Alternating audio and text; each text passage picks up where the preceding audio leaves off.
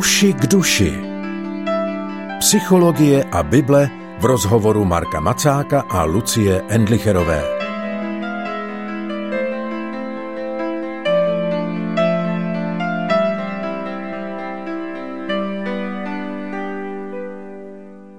Tohle je poslední vydání pořadu Uši k duši v tomto roce. Vítejte při poslechu. Lucie Endlicherová zdraví nejenom posluchače, ale taky svého pravidelného hosta, psychologa Marka Macáka. Ahoj Marku, vítej. Ahoj. My už jsme minule společně tak meditovali o odvaze k životu, o doteku jako o něčem, co zprostředkovává, co napomáhá, odvaze k životu. Mě ta odvaha k životu tak zůstala v hlavě a říkala jsem si, že když už se potkáváme poslední den v roce, tak by bylo zajímavé přemýšlet o odvaze k novým věcem. Protože když se řekne odvaha k životu, tak to je první věc, která mě tam napadne. Já mám u odvahy k životu hodně před očima nějakou rostlinku, která se prodere skrze beton a, a začne růst nebo tak něco. Říkám si, že každý z nás tohleto zná a zakouší takové to, kdy se musí zvednout, musí začít znovu, kdy žije navzdory. Tak tohle je něco, o čem bych s tebou ráda mluvila takhle na konci letošního roku. A možná by mě zajímalo, kde ty máš místo, kde čerpáš odvahu k životu. Já když jsem byl na vysoké škole, tak jsem trávil poměrně velkou část dnů, těch jako jarních a letních, na vysokých místech a tam jsem si četl knížky lidí, kteří se na život uměli podívat z vysoka. Jo, takže filozofii a tak. A pak jsem začal číst různé životní příběhy různých lidí. A pro mě je tohle spojeno. Možná je to i taková metafora, jo, že když se podívám do velkého údolí a mám velký výhled, do hlubokého údolí a mám velký výhled, tak mi to pomáhá trošku na, mít odstup od toho svého života, protože já jinak jsem zahlcen detaily a to mě paralyzuje. Pak mám jako jakž takž odvahu žít do zítra a i tím se jako trápím. A dívat se z dálky i na svůj život, podívat se do minulosti a trošku si to tak jako shrnout pro sebe, čím všem jsem prošel. A podívat se do životu jiných lidí, čím vším procházeli, že vlastně to neměli snadné, ale že vlastně to dávalo smysl a že vlastně se přeci jenom rozhodovali vstupovat do, do věcí, do kterých to chtělo odvahu, tak je pro mě obrovskou inspirací. Ale v tomhle věku, mě čtyřicet, tak pro mě do velké míry i opravdu to vztažení se k sobě samému. Někdy, když si jako připomenu, co všechno jsem překonal, proč, jak jsem se cítil před nějakým krokem životním a že vlastně potom jsem žil dál a e, něco se zvládlo a šel jsem dál. Mohl jsem být hrdý na to, že jsem se posunul, přestože to byla z jedné strany boží milost, z druhé strany moje odvaha a někdy spíš jako e, netrpělivost nebo, nebo horká hlava. Tak to je pro mě asi, asi podstatný. Marko, proč jsou pro nás lidi tak důležité nějaké předěly? Víš, přemýšlím o tom, že pro spoustu lidí je prostě konec roku nějaký symbol něčeho, nového začátku, nových možností, dáváme si předsevzetí, říkáme si, už to budu dělat jinak. V čem nám to myšlenkově pomáhá, abychom začali jinak nově? Myslím, že nám to pomáhá to právě tak nakouskovat a říci, teď už je to nějaká příležitost udělat krok. Jednak si připomenout nebo zvědomit, jaký vlastně ty kroky chci v životě udělat dál, ale je to i nějaký jako milník, u kterého si můžu říct, tady je a odsud dál se bude dít něco jako jinak. My tohle potřebujeme, ale mám dojem, že je součástí trochu i duchovní zralosti a dělají to nejenom věřící lidé, ale i více uvědomělí nevěřící lidi, že umějí takovéhle milníky si generovat i v rámci běžného života. Ten nový rok je takově sdílený, protože víme, že to dělají trochu všichni.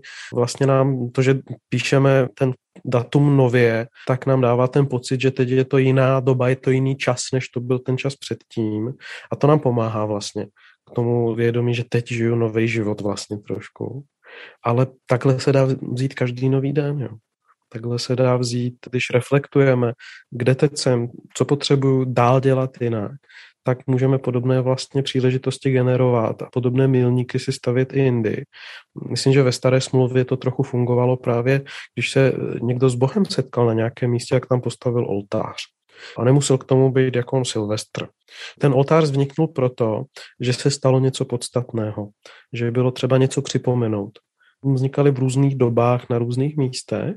A my v našem životě, když jsme věřící a žijeme ho v dialogu s Bohem, tak vlastně pro nás se takovým jako novým rokem může nečekaně stát jakýkoliv den.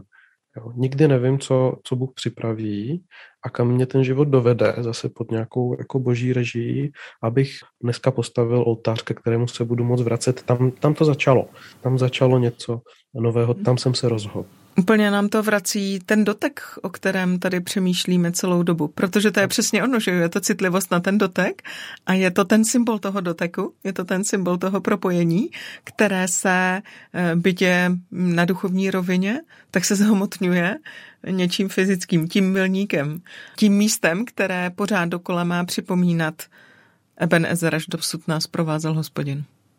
Myslím, že ten nový rok je velmi dobrou příležitostí k tomu tohle udělat, ale rád bych z toho udělal, protože ty novoroční předsevzetí jsou chronicky jako uh, slabá v tom, aby v nich, u nich člověk vydržel. A myslím, že je to tím, že my zároveň víme, že ten nový rok je trošku jakoby hra, že je to vlastně jako umělý. Zatímco tom, když vezmeme život vážně a zvlášť život s Bohem, tak když dojdu na nějaké místo a uvědomím si, teď mě Bůh něčemu vyzývá, nebo teď je příležitost, abych se k něčemu rozhodl, tak to není umělý. A to se vám může stát klidně pátého ledna a nebo prvního dubna. Takže ten nový rok je trošku připomínkou, možná je to symbol něčeho, co vlastně můžeme se učit trošku dělat jako kdykoliv. A dobrou praxí v duchovních cvičeních bývávalo ta schopnost jednou za čas, ideálně každý den jednou se zastavit, postavit se před Boha, podívat se na svůj poslední den, anebo pár dnů, to jedno, a tváří v tvář Bohu se zeptat, kde se z mě dotknul, co se teď stalo, k čemu mě teď voláš. A vlastně potom každý den je příležitost nechat se dotknout. Někdy se něco stane, někdy ne. Potom můžeme slavit Silvestra častěji. Mně přijde, že někdy jsme jako křesťané, zvlášť pokud klademe důraz na to, že někomu je den jako den, takže pak ztrácíme právě tu schopnost té citlivosti na to, někde ten milník postavit, někde ho mít, protože to je přece jeden ze smyslů symbolů, jeden ze smyslů milníků, aby bylo kam se vracet. A samozřejmě, že stejně tak platí, že je den jako den, protože jsou před Bohem a jsou od Boha darem, ale to přece nic nemění na tom, že tohle může být ten den, který je mimořádný, protože ke mně Bůh nějakým mimořádným způsobem přišel. A stalo se to tehdy a tehdy. Nestalo se to ani včera, ani zítra, stalo se to teď. Ano, a, a s Bohem se jakýkoliv den může stát novým rokem, jo. Ale, ale není to, protože já se rozhodnu, nebo že, že, že jako, jakmile chci říct, že každý den je zázračný, tak jakoby to zase ztrácí smysl. Jo, je to spíš o jako připravenosti kdykoliv to jako zažít nebo zjistit. A kdykoliv přijmu tu výzvu, před kterou se najednou odstnu. Ty největší výzvy v životě, na které přistoupíme, přicházejí nevyžádaně, nebo nás spíš tak jako zaskočí, ale to jsou ty často ty, ty milníky. Já si to rád potom připomínám, jsem takový symbolicky žijící člověk, jo? Takže já, když se stane něco, co mě právě takhle osloví a co vím, že je obtěžkáno smyslem, jak někdo říká, nebo těhotné smyslem, jo? Nějak, nějaká událost, nebo uh, najednou udělám právě nějaké rozhodnutí a, a podobně, nebo se stane něco v životě někoho, na kom mi záleží, co je taky takhle podstatný a je to i milník pro mě, že se něco stalo, tak já si to rád připomínám různýma věcma, takže já si jako koupím něco, co mi potom, já jsem si tuhle koupil nějakou knížku, která měla na obale obrázek, který má připomínat, že se něco změnilo. A mám ji tady, prostě v knihovně chodím kolem ní, ale je to pro mě připomínka něčeho, co bylo dva měsíce zpátky. Změním si fotku na obrazovce v počítači, jo? Nebo různé věci, které pro mě jsou připomínkou na nějakou dobu, abych mi to, co vidím a potkám, trochu jako zrcadlilo to, co se stalo a co by mi snadno uniklo v tu chvíli, kdybych se zase jenom ponořil do toho běžného proudu každodenního. Tam člověk potom pro stromy nevidí les. Takovéhle milníky, připomínky nám pomáhají si uvědomit, že nejsou kolem jenom stromy a nejsou všechny stejné. Rozumím tomu dobře, že tohle jakési ohlížení do minulosti, budování tady těch pomníků může pomoci v tom běžném běhu věcí těch všedních dnů, které nejsou takhle obtěžkány smyslem? Ano, protože uh, oni nám pomáhají uvědomit si, to není jenom ohlížení se do minulosti, oni nám pomáhají udržet dobře zamířené světlo na to, co se děje v přítomnosti. Já dávám někdy příklad svého pracovního zahlcení. Já jsem člověk, který si umí vygenerovat hodně práce a potom jsem otrávený. Ona se zbudí do dalšího dne a otravují mě všechny detaily, které vím, že mě čekají a prostě nejsem ten, co vstává ráno jako svěží a tak. Možná to souvisí s tím, že jsem spíš takový ten noční tvor, ale, ale jedna z věcí, kterou já si potřebuju často připomínat a kterou pán Bůh mě naučil si připomínat je, já se tak jako vrátím v mysli do doby, kdy mi bylo patnáct nebo šestnáct a vžiju se do toho Marka, patnáct nebo šestnáct letýho, v tom roce devadesát sedm, devadesát šest, který snil o tom, co bych jednou chtěl dělat. A uvědomím si, že dneska dělám přesně to, o čem jsem snil. A lepší. A v tu chvíli ten den vypadá jinak. Že se potřebuji vrátit, udělat tak jako mentální trošku cestování časem. A jsou věci, které mi to taky připomínají. To mi hrozně pomáhá si uvědomit jednak, jak vděčný jsem za to, co mám každý den, uvědomit si, jak super to je, co mám a, a taky dávat odvahu k tomu, jakoby dělat podobné rozhodnutí, protože tehdy mi, by mi přišlo, tehdy jsem se bál, tehdy to pro mě byla fantazie, co bych si přál v životě, já nevím, třeba být psycholog a, a mít jako kvalitní přátelé a tak dále. Dneska je to realitou, ale nevěděl jsem, jak na to. A bál jsem se vstoupit do toho života, jo? Byl jsem takový ucho, jak se říká. A dneska jsem ucho v jiných věcech. A dneska se bojím jiných věcí. A dneska jsou jiné věci, o kterých nevím, jaké mám zařídit. Ale tohle mi dodává odvahu k tomu, že vím, že jsou věci možné, které si člověk v danou chvíli představit neumí. A že jsou naprosto hmatatelné. Marku, jak bychom mohli vlít aspoň kapku naděje do života člověka, který, když se na svůj život podívá, tak jak ty jsi to popisoval, tak má dojem, že nežije nic z toho, co si přál někdy v patnácti nebo šestnácti. To bych byl dobrý psycholog, kdybych na tohle měl snadný recept. Já myslím, že je to právě ještě druhá jako rovina, jo.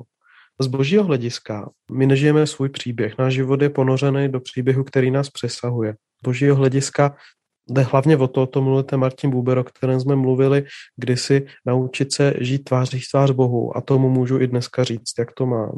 To můžu i dneska říct i při pohledu do minulosti, který může být smutný. Tak mám příležitost teďko se před něj postavit a říct mu, kde teď v tuhle chvíli jsem. A čím víc pravdivě komunikuju s ním, s vědomím, že je to Bůh, tak tím víc je šance, že zažiju právě to, že mě podebere a že zjistím, že jsem v lepším příběhu, než jsem si myslel. A ten může začít kterýkoliv den, ale zase je to otázka trochu božího jako slitování, protože může trvat dny, měsíce, někdy může trvat roky toho, že se stavím před Boha a říkám mu, podívej se, mně se v tomhle nelíbí. Pokud to říkám směrem k němu, tak dozrávám do místa, kde najednou zjistím, že se na mě dívá s láskou a kde najednou zjistím, že Že, že ten příběh, ve kterém ve skutečnosti jsem, je, je jiný a daleko lepší, než jsem čekal. To je svědectví lidí, kteří se obrátí k Bohu. Jo? Často vyprávějí svůj příběh a žijou svůj příběh, který může být velmi složitý a řekněme špatný. A ve chvíli, kdy najednou poznají Boha, tak zjistí, že on s nima byl už předtím. Najednou i ta minulost vypadá jinak, přestože je stejná. Člověk zjistí, že Bůh už tehdy nějak byl za oponou, že už tehdy byl nějak přítomen. A myslím, že to je dobrý vzor pro nás. A jako věřící lidi si to taky musíme jakoby často připomínat, protože někdy se cítíme stejně. Můžeme být věřící, můžeme mít vztah s Bohem a cítit se naprosto opuštěně, anebo mít dojem, že věci nedávají smysl. Potřebujeme si tehdy vzpomenout, anebo se podívat do životu jiných lidí, kteří zjistili, anebo do chvíl, kdy my jsme v minulosti zjistili, že Bůh byl s náma tehdy, když jsme o tom nevěděli. A to nám dá naději k tomu vydržet tehdy, pokud to pořád nevíme, anebo si uvědomit, že je tady i teď. Není co dodávat. Tohle byla poslední slova letošního vydání pořadu Uši k duši. Tak Marku, setkáme se v novém roce. Děkuju. V novém roce, naslyšenou. Končí pořad Uši k duši. Naslyšenou se i příště těší Lucie Endlicherová a Marek Macák.